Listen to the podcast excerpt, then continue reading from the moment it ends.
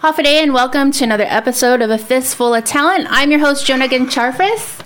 And you know, with me in studio uh, for this episode is uh, is a dear friend of mine. It's been actually a while since I've seen him. Um, funny thing is, though, I think I met him. Wow, I think it's almost been a decade since I first met you. 2009. Well, eight years eight. ago since I did the did the it was the first episode of In the Mix, and you were the first guest on In the Mix. So it's I mean, but a decade of knowing you since Happy Hours, and we'll get to that.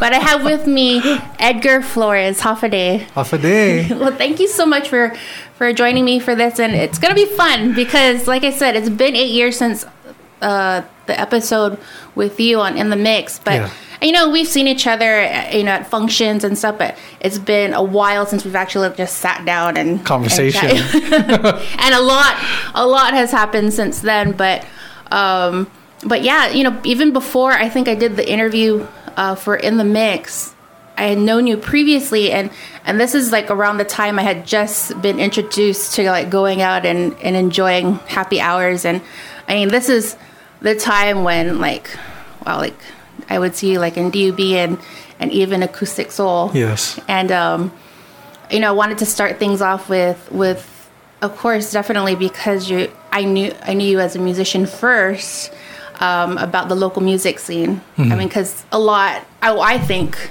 you know a lot has changed in our mu- music scene. Back then, it was. I remember going out and then you know catching you, but then catching acts like, um, gosh, um, eight track mind. Oh, I know that's like going back Masaya, Serenu, uh, even like Kaya, and then the time that I actually did the interview with you, um, you had brought up bands like this is the time when like Rock Bottom, yeah. um, Toka, were were playing, were gigging, and then now I mean, there's this plethora of, of, of talent that's that's you know that is on island and I mean as a musician I guess how does that make you feel seeing like a lot of these acts come out and, and talent? I love it. I love uh, the resurgence of Chamorro music, mm-hmm. the resurgence of just musicianship in general. You know, I, I am from the school of uh, of play cover tunes mm-hmm. to get people into the clubs and play it well to where they can dance and everything. And now we got these bands coming out with original music and I wish, I wish DUB focused on more original music as opposed to the gigs. Uh-huh. That we could have maybe had something a little bit longevity. Maybe? Yes, yeah. yes, and original music. Mm-hmm. You know, we we did our first album with two covers, but then we stopped. We kind of well, not really stopped. We had we had a couple of more albums, but it didn't fare as well as, as the as the first CD we did. But you know the thing about it too is that having the opportunity to interview some of these these current musicians, a lot of them look to to to DUB as kind of like their inspiration, you know, to even go out there and, and realize that hey, I can perform you know, I can perform these tunes and, and yeah. people will take a liking to it. And so a lot of them look to, you know, to bands like you that kind of like set the foundation more or less for them to kind of like build on. I'm I'm so privileged. Mm-hmm. I feel to even have a small part in like Alex Lugwa, mm-hmm. Jason J. Uh, God, those two guys, I love those guys. Uh, but but to to have a little uh, helping hand, I guess, like bringing Jay and Alex and oh gosh, just young musicians into the studio back at that we, when we had our studio uh-huh. down in Gann Springs to help record and just document their music. And then they've gone on off to to do their own thing. Yeah. like jay. Oh yeah. He was you know i actually had him on um, last episode. Yes. and you know he really drove uh, drove home the importance of original music um, working hard, you know, and and and always continually working on your craft. That you know, I guess it's always progression. You're never gonna be sorry. You're never gonna be like the perfect, you know, musician. You're always gonna strive to be better and to and and you know he he says that um, he's as long as the passion is still there, he's going to continue to to pursue it. And and you know you and then he he even said it himself too. Like the music scene on Guam is is ridiculous, you know now. And and the talent pool yeah. is ridiculous. Yep, and and you know you're seeing these artists that are are starting younger, Mm-hmm. and um, you know he was mentioning I think there was like four four. I, Uh, man, and you know and and i think the lead singer there too is just either she's she's you know 19 or 20 i mean the fact and the but she has such a um, a presence and and has they have such a following even though they're still a new they're an Yes. up and coming band um, and he and he said it the same thing too like original music you're seeing more and more people being more confident Yes. and i guess that was probably the thing back in the day where you weren't how you weren't too sure how original music would be um, i guess received by you know people because you know people of course want to get on the dance floor and dance and yeah. you don't know if they're really going to you know take a liking to your original music was that something that kind of held you guys back There was one song I remember that, that we had. It was called Move a Little Closer. And we would sneak that original song into the set of, of covers.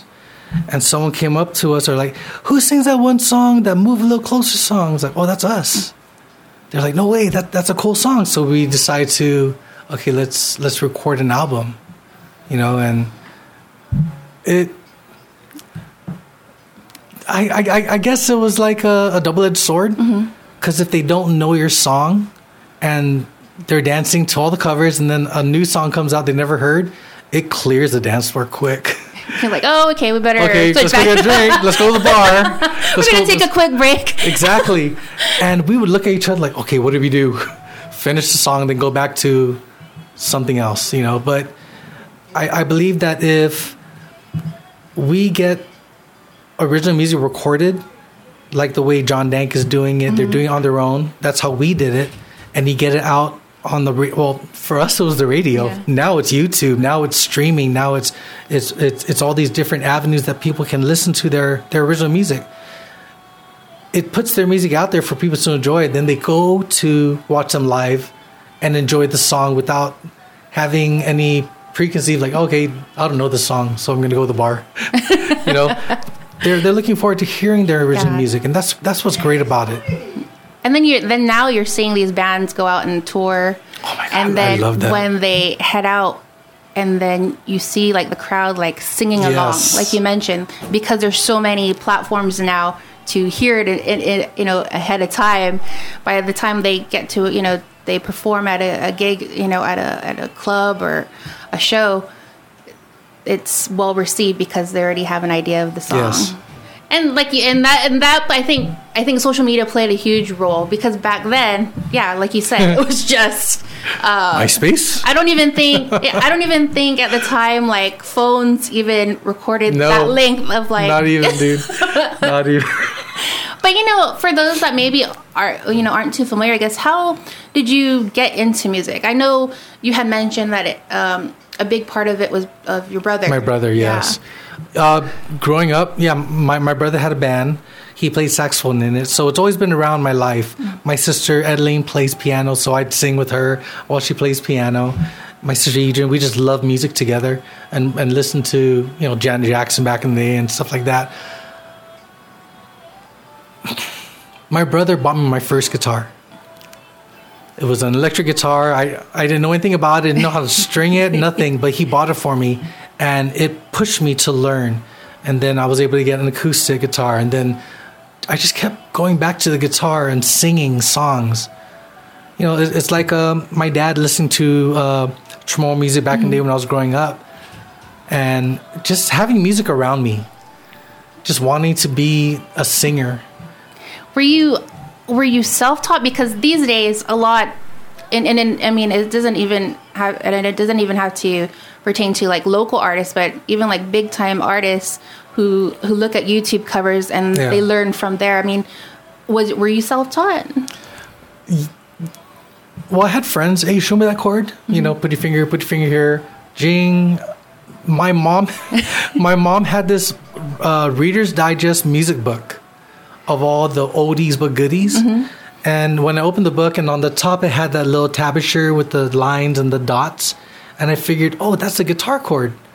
So I would take my guitar and look at that and sing Yellow Rose of Texas, you know, whatever songs were on there. And that's how I learned to figure out chords was through that one book. Ow. Reader's Digest. I know. That- that- it just it's just showing our age. but um, and and now I, I guess I guess how did that learning music and and being surrounded by that I guess how did DUB come about? Well, okay, interesting story. I went to school in Boise, Idaho for culinary arts. Oh, So that- I, yeah. I learned something new about Edgerton. So I, I, I got my degree. Um, my mom was, was sick, so I came home. And, um, well, I'm, I'm sorry, getting ahead of myself. Before I, I finished school, I met these two Hawaiian guys, Kerry Mishiba and Russell Ho. And they were like, hey, you play guitar, I play uke, I play bass. Let's put a band together. So we had a little trio called Homegrown.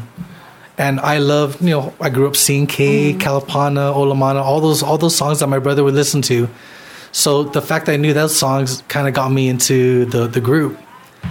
And then from those guys, I learned uh, the up and coming Ka'au Crater Boys, all that, all that, uh, I guess, kind of music. music. yeah, exactly. From there, I came home with that, I guess, array of, of different songs I could play. And I just started playing like at, I think it was called the Manhattan before New, I don't, uh, the Globe, the upstairs. oh yes, yes, you're right. That was my yeah. that was my first gig on Guam as a as a musician. I played there Thursday happy hour, so I'd have my little music book. I'm playing C and Kalapana, and I was like, okay, I, I'm getting paid 125 for three hours of music, dude. I can do this. So, IDK was a popular band when I came home in '97, and they would they would play Sundays at Nana's Cafe. I. I forgot what it was called before, but they would play there, and we'd have barbecues out on the beach. So the bass player kind of knew me, and he goes, "Hey, come on up and jam." So I start playing with them, and he, and Mike Rasmussen and JT uh, Joseph Tysegui were the bass player and drummer for IDK. So when they decided to break away from IDK and start a new band, they asked me, "Dude, would you want to try singing in our band?" I go, "What's the band called?" The other band. "Oh, wh- Which band's that? No, DUB. That's the name of the band. I go, the name of the band's the other band. You yeah, not this band, the other band. Come on, man, come on, get with it. Eh? Ed. You know, it's like it's like that's that's how I got into DUB. I think I was like 28, 27. Yeah. And you know, from there, I know that you said that I think DUB's first gig was at Jeff Pirates Cove. Yeah. It was for a the classic yeah. rockers.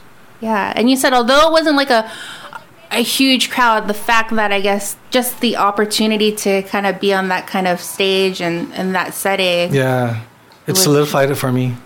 I felt that I was in the right right place at the right time with the right people, right mm-hmm. bunch of guys, and us five guys. I I feel that we went above and beyond what we thought we could do as a band.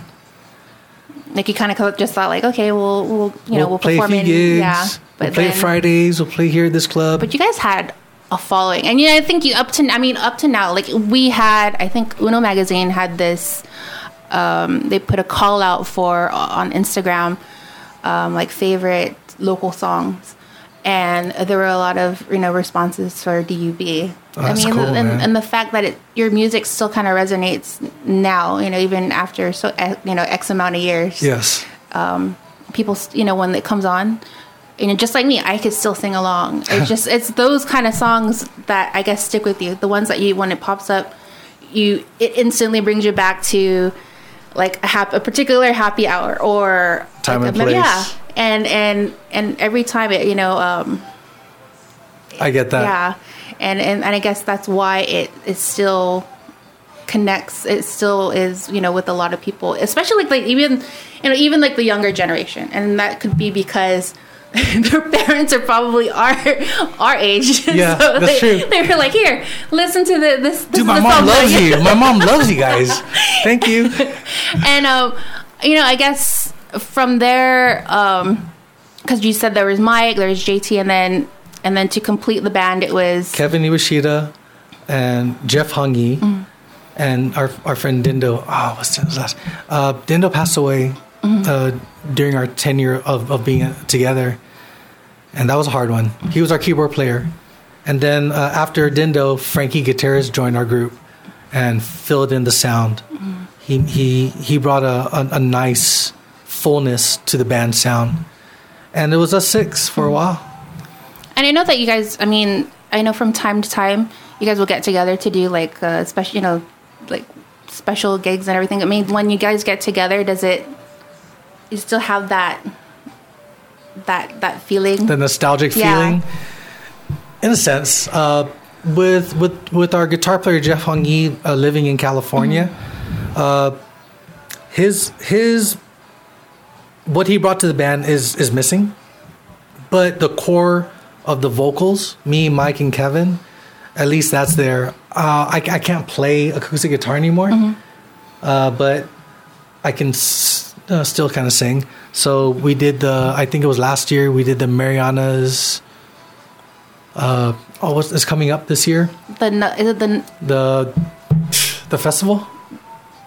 the Micronesia Island Yeah. Fair. Gee, mani. Okay, yeah, we did- we did that last year, and it was cool because my four year old son was able to see me for the first time singing on on, on a stage, and uh, that was special to me. But us playing on there, yeah, it brought back a sense of wow, this is this reminds me of when we used to play this song here or this song here. Yeah, it, it, brought- it brought me back. and I know that in, in 2009 is when you had your, your, you know, had a health scare, you had a stroke. Yes. Right. And I guess did that, um, and that was when you were gigging, I, I think at the time at Ralphie's. Yes, yes. I mean, at that point, did it kind of shift your like? Uh, did it kind of shift your priorities and kind of your mindset into what I guess what you needed to focus on and everything? Definitely, definitely. Um, after after I had the stroke and D Cruz and an army of people put together uh, a fundraiser. Yes, Yeah. which was the greatest night of my life. It just showed uh, It people was- that like just showed like even though when people say like oh you know so many people care about you and then when you i guess when you see it yeah as opposed to someone just telling you and people coming out and, and supporting whether it be purchasing tickets um, there were so many bands that came out to perform it was love. It was pure love for me, and and I appreciated it. And after after that night, I was like, okay, I need to do so much with with my time here on Earth that I need to record people. I need to start this studio and and do these things. But it fell to the wayside of my relationship with my then girlfriend, mm-hmm. Bev, mm-hmm. and um, it it opened my eyes to how selfish I became mm-hmm. to my needs and not the needs of the people closest to me. So it was a, it was kind of like a learning experience at the same time that yeah, I almost died or I had this health scare, but at the same time be aware of of who's around you and take care of those people who are supporting you with what you're trying to accomplish. and so is that how elusive light studio came to be like after Uh, no, actually, that was in 2007. Uh, Elusive Light Studio was um, me meeting Sarge Eclavea and seeing his his his his living room space.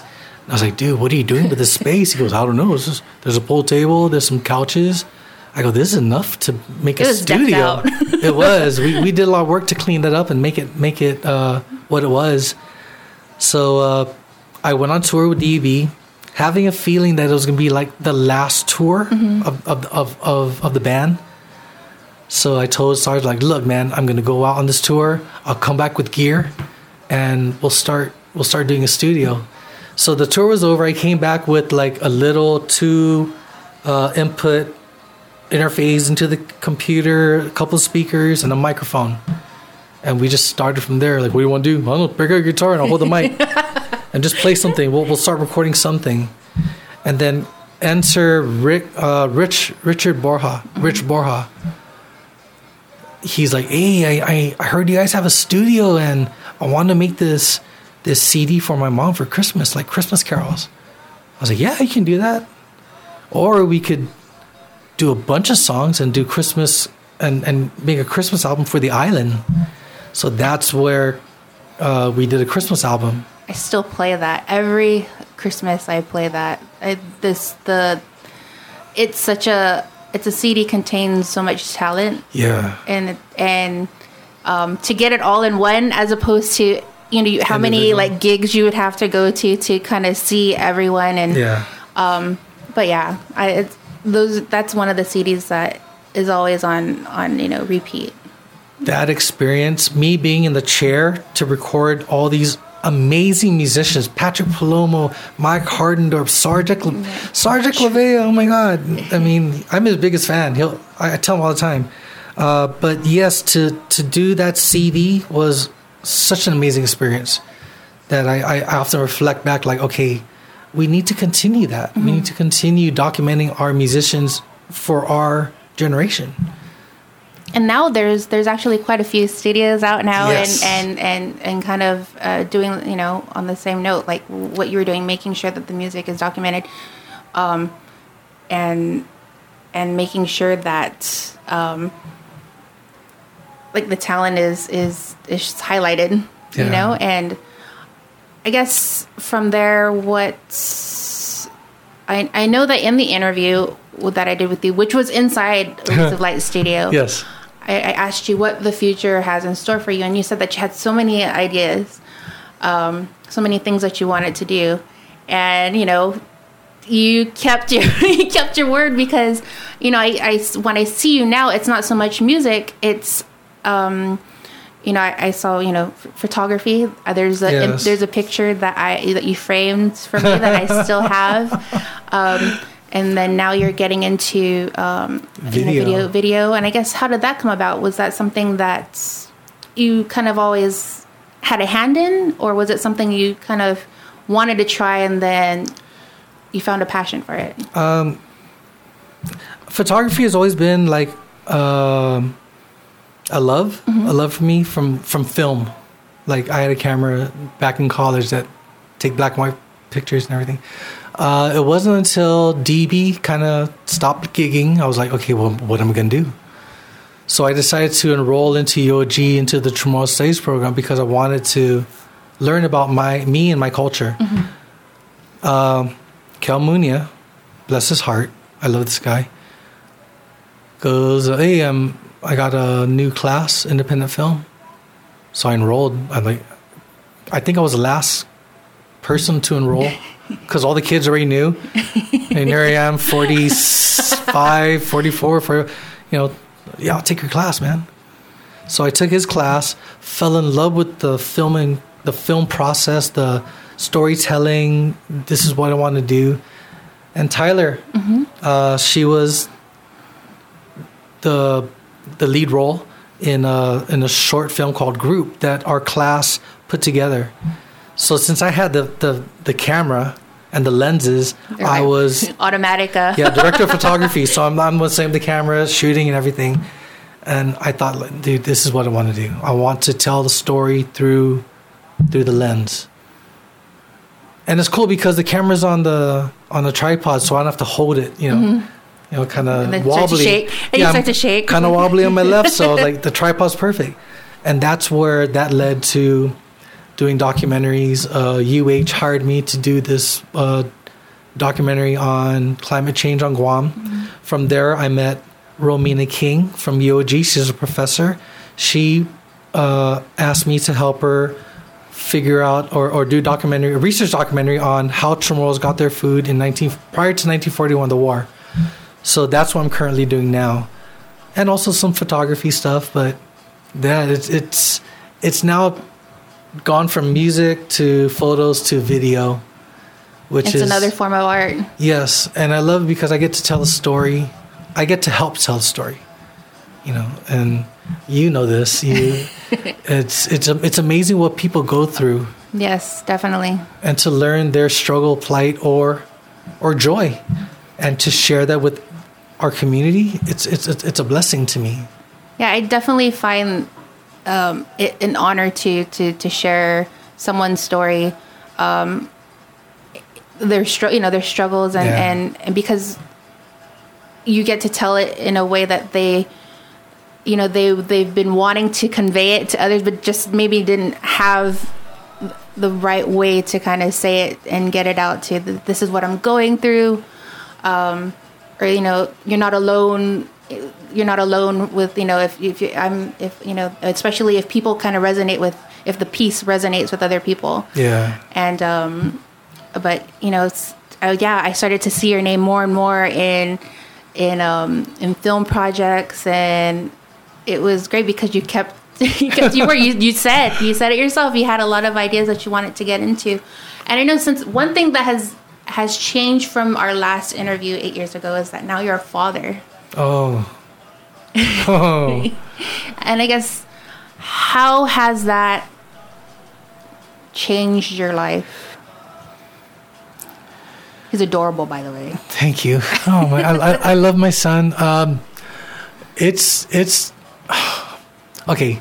Being in a band and all, I guess Mike and JT were the only ones that had kids. Me, mm-hmm. Kevin, and Jeff were single. Mm-hmm. You know, going out and everything. And I told myself, if I ever had a child, if I had kids, I don't think I'll be clubbing or mm-hmm. being in the band out late at night. I would want to be home with my boy. And when when Ever was born, everything changed. And the love that I felt for this person, all my friends who are fathers and parents, like, you'll find out when you become a dad. And it's true. It's true. When, when you become a parent, everything, in my experience, has been for the betterment of your child to to be safe first and foremost. And um, but watching him grow up, he's doing things that I was doing when I was his age. I, I remember in, in Dededo, uh, I would open the refrigerator, hold onto the handle, and then s- climb up on the handle and swing to the door closes. I broke the handle. I remember my mom getting so mad at me. But then the other, when he was around that age, he started doing it. I was like, oh my gosh, I used to do that. I used to lick the dirty screen door because it was salty, stuff like this. And I see him like, don't do that. And it's it it it brings a joy to me like no other. It it it brings me such happiness to to be part of his life and he's my son and I'm his dad and he'll say he'll say appreciative things like dad thank you for cooking breakfast for me. And i'm like you're five years old son. Oh my gosh you're welcome. You know and he he's such a sweetheart and i and i just want to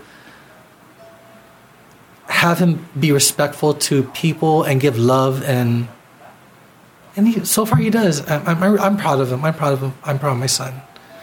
Yeah. And and I and and with him now, you know, with with being a father too, it kind of like you said, you want to protect, you want to make sure that his future, you know, is a beautiful one, Yes. and and um, I know that um, being a you know a filmmaker and, and a photographer, you get to kind of chronicle his growing up too. You know, seeing uh, Yeah. whether it be taking his first steps, his first word, and you know, being rambunctious. just capturing those moments. Uh, uh, the other day, I'm sorry, last week, uh, my mom was going through videotapes. And she goes, We got to find the videotape of, of, of your niece Raylene because she's here with her husband, and we got to show this. And I was like, I'm glad we have the videotapes as an archive of our family's history. But my son doesn't have that. It's all on video data. Mm-hmm. All, I had one hard drive all his first steps, eating, everything from being born to however old he was on the on the hard drive, the hard drive broke. So I lost all this footage. So I figured, you know, I need to print out a photo album before anything happens to my computer. So I bought the ink, I bought the paper, and now I'm ready this week to start just printing pictures and make a photo album to add to our photo albums. This is yours. Because I have a photo album. My brother, my sister, we all have our own photo albums, and my mom did an excellent job of chronic, uh, I guess archiving Yes. you know our pictures. So I want to do that for him because right now IG is my son's digital photo album. Oh yeah, def- yeah. I That- always that's- scroll back and I'm like, what? And now they have that feature where you can click on it and it says four years ago Yes. you posted this photo. Yeah, I see Instead of having to scroll, keep scrolling to find it, and um, as you're mentioning, like your your mother doing those photo albums. Um, kudos to her because I know with my mom, it was when my brother was born, because there's only two of us. So when he was born, she went all out on the photo albums and everything. And then when I, eight years later, when I was born, it was just I I noticed that there weren't that many pictures, and I'm like, Mom, how come there weren't that many? Well, you know, because we went through it with their we went through it with their brother, and you know, we had these elaborate photos taken at the portrait studio at Kmart Oh, and everything, wow. and so so the fact that you know she has one for each of you um that's great and now that you, you get to do you know now it's relatable experience that you can have with your mom where you're building this photo album you can get into scrapbooking now and put Ooh. pictures and decorate it and it's a thing scrapbooking so what is what are you currently i guess doing now Well, aside from the uh, the documentary, uh, my deadline is actually August to finish it. So I is, have is that something that I guess you need? I mean, because there's you mentioned that it's been difficult because obviously it, it goes back, you know, so many years. yes. Is there a call? I mean, is there something that you may need help with in terms of research or documents or people to interview? Yes and no, because I, I already have like about six interviews in the can. Um, however, it's none are farmers, and and the farmers I talk to or request like, can I come down? Like, no, I don't want to talk about it. You know, or or if if if a family member that I have has a story about how their family were farming, and I'm like so gung ho, like, let me interview. Noble because because the land dispute and this and that. It was just it, there were so there's so many bad juju mm-hmm. with land and access of land and what happened in the family that most people don't want to talk about, especially on Guam. Yeah. Or if it's anything war related, they would just kind of shut down. And I, I don't press the issue. I, I just give the respect. Okay. So what I'm finding out is the stories that I'm, I'm getting in interviews is not from necessarily the, the people who experienced it, but from their children that the stories are passed on to them. Which is nice because it, it, it rekindles a memory for them. Like, I remember when my mm-hmm. nana was telling me this. And those are the stories I'm looking for to put into the documentary. If I can get. There, there's one gentleman I, I do need to interview in, in Arahan, uh, Dr. Judy Flores. Uh, I did an interview with her. Oh, she's amazing. I love her. uh, she mentioned uh, Mr. Bill Paulino, and I need to schedule. He's one that's very vibrant, very uh, colorful, and I need to get him. He's my last interview actually. So once I get him in the can uh, or on, on, on video, then I'll start the editing process, which is another monster. But and and I mean, and through all that's, even though it's, um, it's a tedious project. It's, I guess, for you, it's well worth. yes. Only because I would ask my mom and dad, even before I met Dr. Romina King, I'd ask them, like, Dad, how do you guys get food? There was no, there was no stores. You know, there wasn't a ship coming in. You know, he goes, I don't remember why. I don't know. Mom, how do you guys get food? I remember, I remember Grandpa having a uh, a pot of rice under the house. You know, but it, it made me realize something about my parents. Like, uh, they grew up in, in the school system, the American school system, which really separated culture from their upbringing. Because I, I asked them, like, Dad, do you know who Haral is? Mom, do you know who, who's Haral? you know, and, and it, it made me realize that, wow, I don't know who Haral is. That's why I went back to school, and that's where the my next chapter kind of began. So the question was always, you know, how did I always had that question? How did how did we get food? You know, I know that I know that we we had tr- fruit trees and all these things, but the the population, the majority, and that's what I'm finding, and I love the stories that I'm finding. It so it is, yeah. It, it's always been a question of mine. So the editing process is going to be fun. I I, I feel it's just going to be a, a, a great challenge.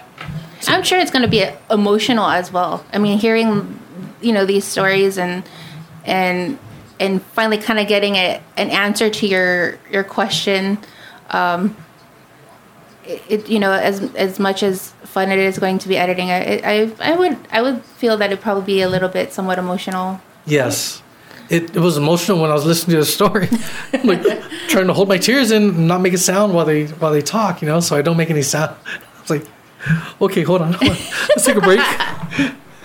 you know, and then you know, for this podcast called A Fistful of Talent, and and you know, I because I, I don't do you know in the mix anymore. I wanted still an avenue to kind of highlight and and share stories of of artists, entrepreneurs, um, kind of sharing their journey, and and making people realize that it's not like this smooth path. That there are a lot of obstacles. There's bumps in the road, and and uh, not to be discouraged because a, a, lot of times when there are bumps, people get easily discouraged.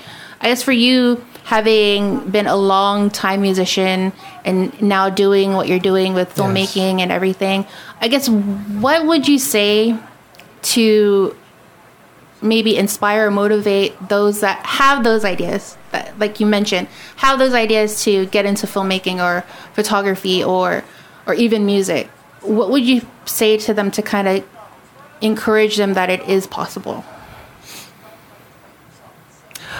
I remember uh, before I started into music, I used to be like, I kind of, I don't know if I mentioned this to you before. Um, the Casuals mm-hmm. had a show down at the Onward, yeah, the Onward Hotel. And I went with my brothers, my, my sister and her husband to the show. And watching them on stage, I just came back from from from uh, from Boise from school. Had a little band with with my two Hawaiian friends, and when I saw them on stage, it I'm like I'm gonna do that. I'm gonna be on stage just like this in a band. It, I just continued to follow my passion, you know. Uh, at that young of an age, you know, when I was 27, I was like, oh, I'm getting old, right? But now I'm like, good lord, that was 21 years ago. But um, it's it's just going out and doing it. When you fall, when you when you fail, that's where you learn, and you're gonna find gems. You're gonna find gems along the way that just inspires you to move one more step, move two more steps, keep going. Just just feel it in your heart and see your destination and enjoy the journey along the way. If if you fall, because I I've, I've fallen many times, mm. you know. Dust yourself and try again. Dust yourself off and try again. Just keep going. Just and have fun doing it. Enjoy it. Because if it's not fun, don't do it. If, it, if if if you don't find enjoyment in what you do, why do it?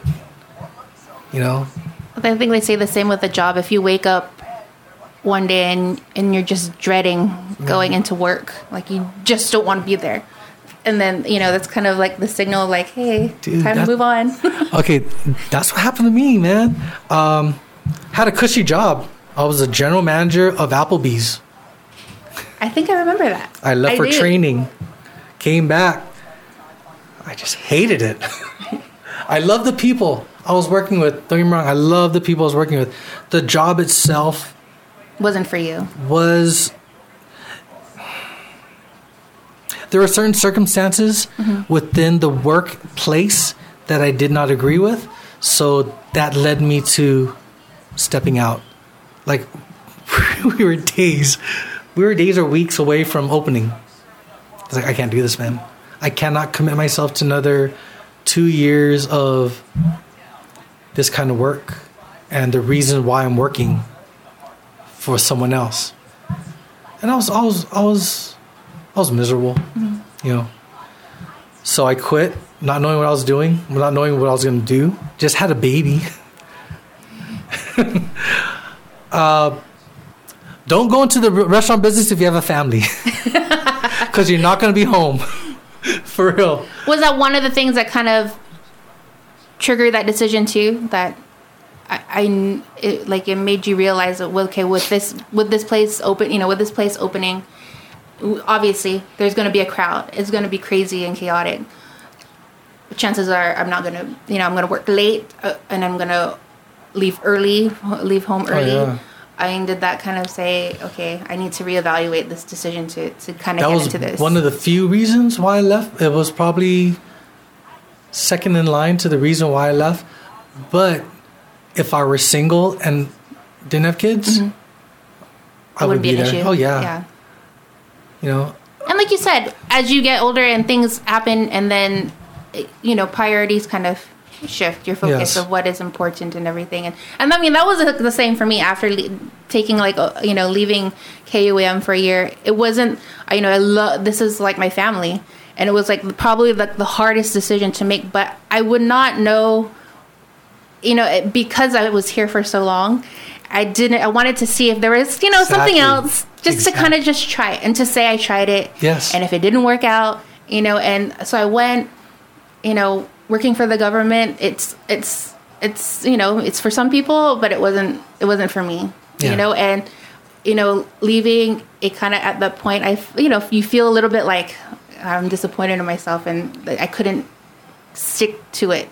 But then you realize, like, if you're dreading going to work exactly. and and you know, and then you finally ultimately make that decision. Okay, you know what? It's not working out. Thank you, but no thank you. thank you, no, thank you. hashtag Peace out. hashtag. Hashtag peace out. But it is. It's true. It. I love the fact that you you you tried something mm-hmm. else. You know, because that's the only way you're gonna know Yeah. what's good for you. Mm-hmm. To try different things. That's why when they go into college, 19 out of out of high school, you have to take all these general requirements to see what interests you have. Yeah, what? Yeah, You and know? then, that's why a lot of people I think remain undeclared for so long because they're just not sure. And the fact that you went back to school even after so many years, and Yeah. you know, at it just you know it just goes to show that there's no you know a lot of people are like, oh, you know, I need to. People are gonna tease me because I'm on a ten year plan Yeah. or whatever, and and then there's no there's no timeline Exactly. for, for for you know for when you're going to finish school, and I mean that I'm waiting till I'm 61. then tuition will be free. Oh, I should know. That's another thing I learned today. Another thing I learned I think today. 61. I, I, know when when you're at a certain age, tuition is free. Okay, I'm gonna I'm make like note I'm of like that. 22, 23 years, 23 more years, so I'll be good. And then how you mentioned about watching the casuals perform and kind of that, like kind of lighting, you know, like the light bulb in and like, oh, you know, I I want to do that. I totally get that because when I was interviewing Chris Boomer, I asked him what was that, you know, moment he realized he wanted to to, to be a performer, to be a musician. And he said it was when he was, I guess I was at school and it was Chamorro month and it was Jesse Bias performing on stage and he was like decked out in like, I guess white. And Chris was like, oh, you know what? If he can, you know, do that and look cool doing it, that's Mhm. what I want to do. And it just takes a little Just takes one Yeah. thing to look. Chris is amazing. That's another. See, and that's another artist. I mean, there there's just so many, and and and you know, getting out there, and I, and I hope that we continue to get more and more local talent out there and exposed, and you know, you have people like you said, Jason J and Alex and uh, Shabe and everything like kind of. Shabby, I love Shabby. Shabby, I love you, man. If you ever listen to, I love you, man. I okay. This this okay. This this this kind of hits home to me. Uh, every once in a while, I'll get a call, and I look. Oh, Shabby. Hey, what's up, man? Hey, Ed, what are you doing? Um, I'm just on the road coming from a gig. I thought I'd give you a call. Jay will call me. Hey, what's up, man? I'm on the road from a gig, and it's cool because I feel blessed that they feel that they could, they can, they can call me anytime. But the fact that they do, I love it.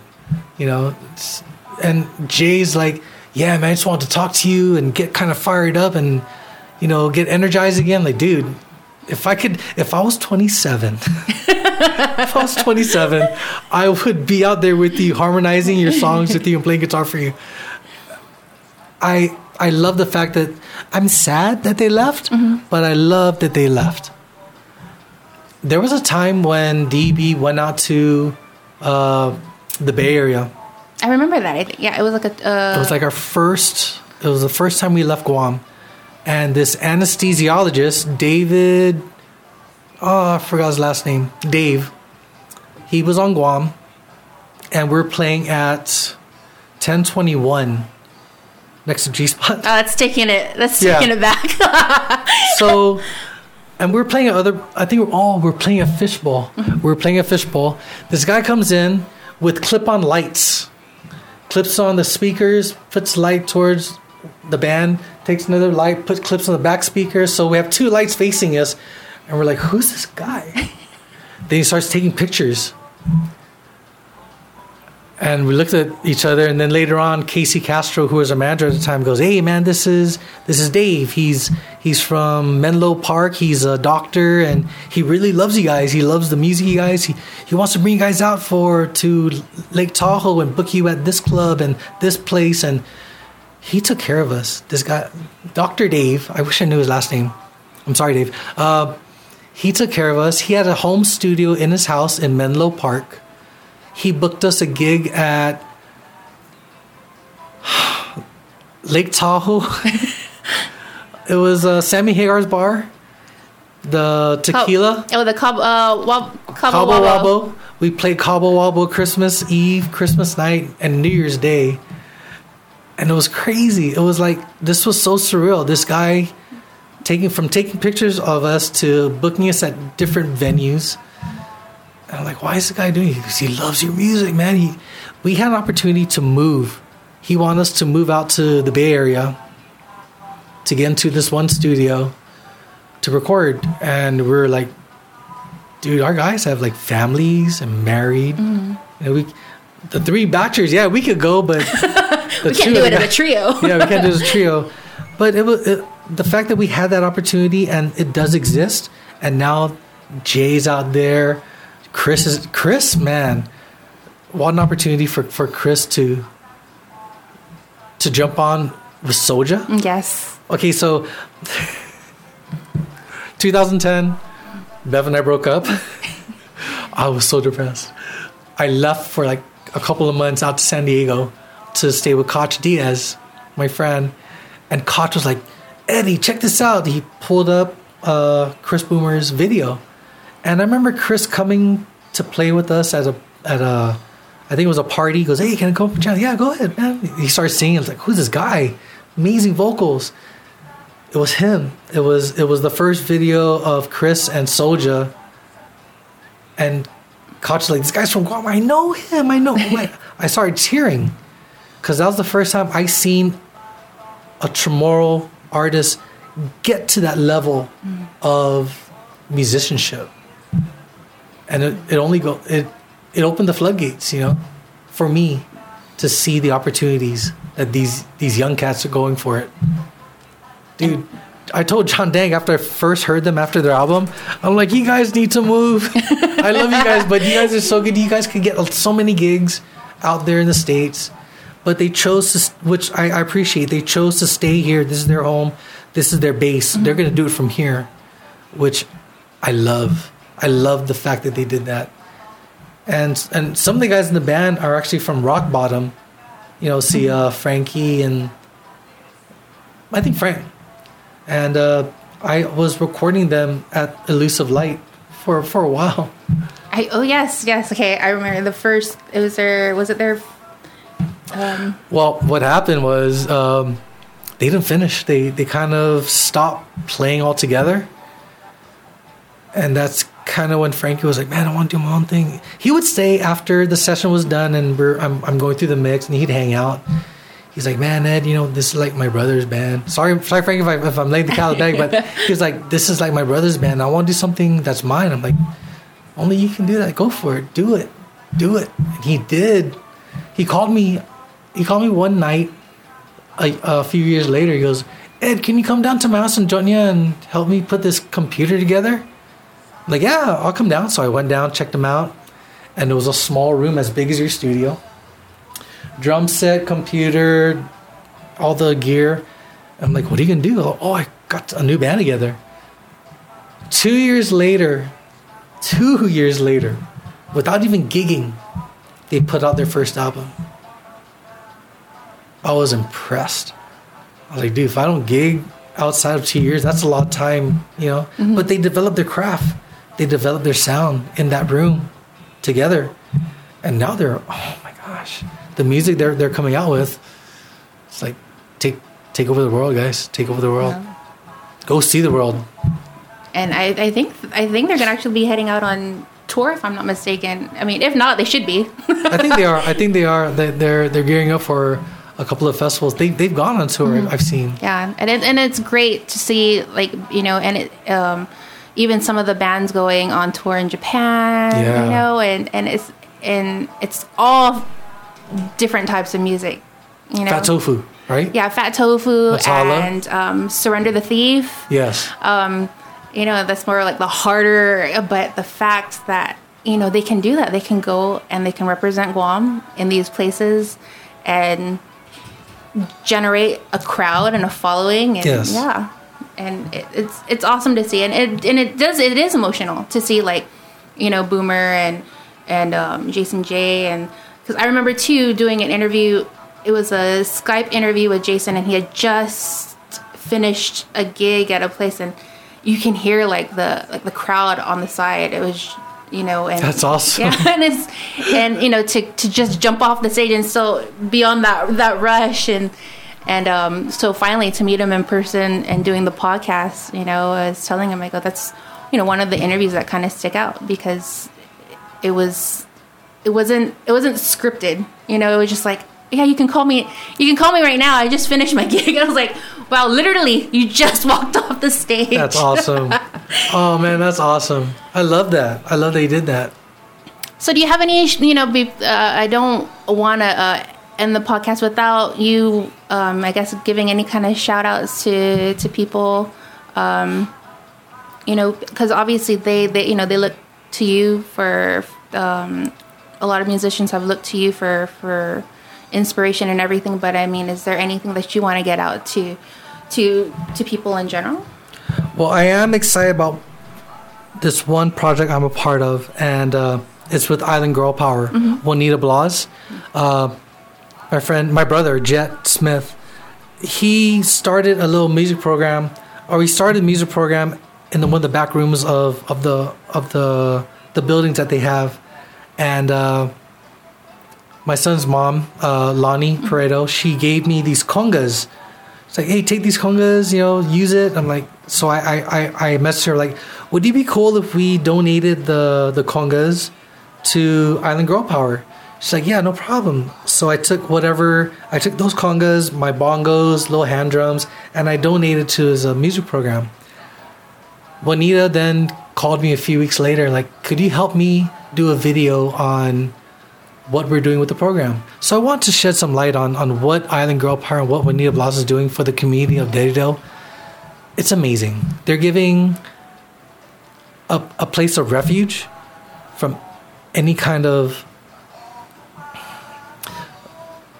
bad Circumstance, circumstances yeah. that the, the girls might be having within the village. They come there to empower themselves. And that's kind of what I want to shed light on was Island Girl Power. They the community can rally around them and mm-hmm. just give support in anything, and uh, I'm supporting them by mini doc like, like, like kind of like a five minute mini documentary. What they're about. Yeah, what, what they're about. What some of the programs that they exactly. do. I mean, because she's been there for years, and she's. I mean, she's awesome. Like no, the, what many, she does. Yeah. I, I mean, I've done so many features on her, whether it be their um, gardening project yes. that they have for the community garden. You know, then you got the thrift store, and then they do like karate, um, cooking, all these different exactly. things for the girls, and and to see different um, people within the community take the time out to volunteer and and and you know show these girls, you know what what the, the craft, whether it be cooking or whatever. Um, so she's doing a really good job, and and she's doing so much, and it's just you know, I mean, yeah, she has staff, it, but it's such a minimal. Staff. It's a volunteer, yeah. Everything's volunteer, and I think that that that would be the message I would love to send out to like any up and coming local artists is give back to your community. You know, go play go play a song for the manamko at the at the senior citizens hall. You know, go go sing there. Just it there it, it there's more than just a YouTube video. Mm-hmm. You know, to go out and actually sing to people live. That is your art. That is your artistry. Music. If if music is your art, go play for people. Get move away from in front of the camera and just play for your family. That that was my first audience. My parents. I play cha cha songs while they're touching in front of me. They were my first. They were my first audience. You know, growing up. So, yeah, just get out there and, and have fun. Have fun. Have fun doing it. But give back. Well, thank you so much, Edgar, for, for taking the time out and, and joining This was me. fun. Yes, it was. And then it, it brought back a lot of memories. We did a lot of name dropping and not just bands, but like places and events and everything. But it's always nice to kind of catch up to catch up with you and, and see what you're doing, what projects you have in store. And I mean, I'm looking forward to that final completed project that you're currently August. working on. August.